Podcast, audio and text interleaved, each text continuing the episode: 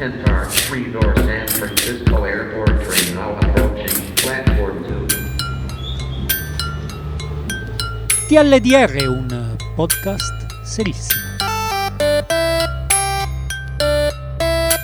L'isola dei pedofili al secolo fa, McNeil Island, prende il nome dal capitano William Harry McNeil, che però era scritto con due L, invece l'isola ne ha una sola. L'errore non è mai stato corretto. Il che se ci pensate è molto peggio che non avere un'isola dedicata a te del tutto. Avere un'isola dedicata a te col nome sbagliato, dico. Perché non è che te ne puoi vantare con gli amici. Ehi, sono stato nella Silicon Valley! Sull'isola nel 1895 hanno aperto un ufficio postale chiamato B. Il nome deriva dal fatto che c'erano delle api, non si sa se solo quel giorno lì.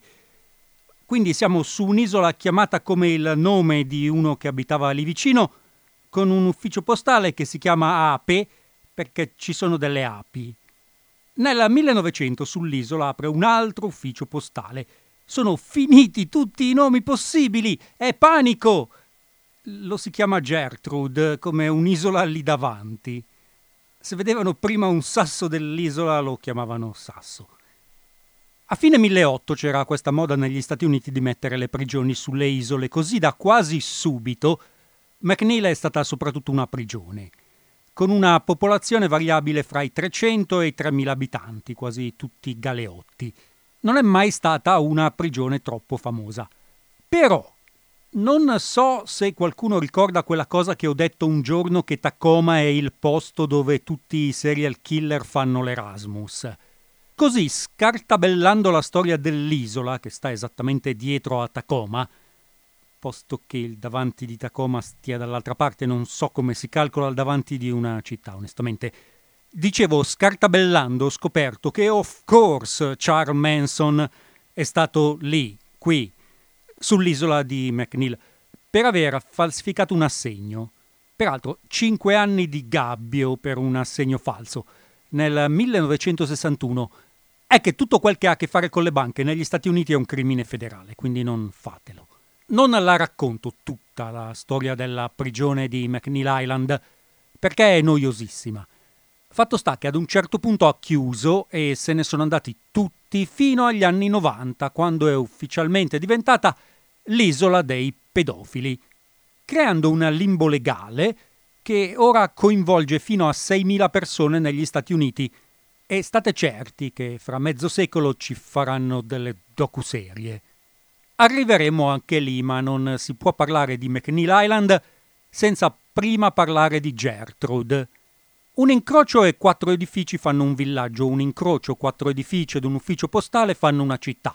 A Gertrude, fin da fine Ottocento, vivono solo due tipi di famiglie.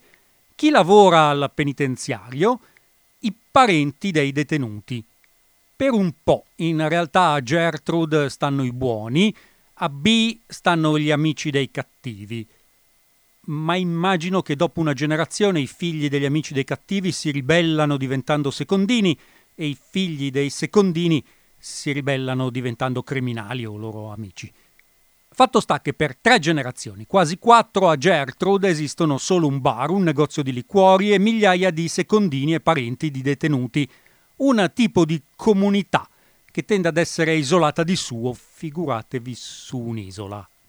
Quando c'è stato il problema di ricollocare la comunità di Gertrude perché non c'era più bisogno di aver tanto personale sull'isola, si è pensato bene di trasferire tutti quanti assieme lì di fronte, di fianco a una fogna dentro a un gigantesco complesso residenziale che sembra un carcere.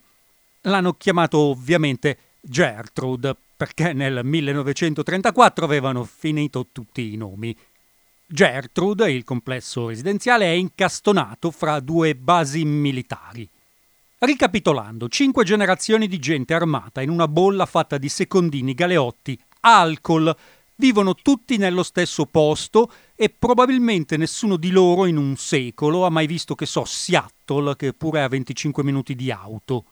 Ci si chiede se ad ogni generazione ci sia stato un rito di passaggio all'età adulta che prevede il ratto delle Sabine o qualche cerimonia simile.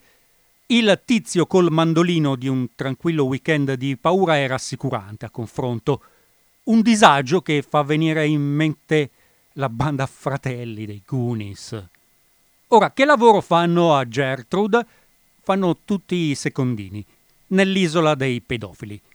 Cosa potrà andare storto? Vi lascio a Foxing con Go Down Together.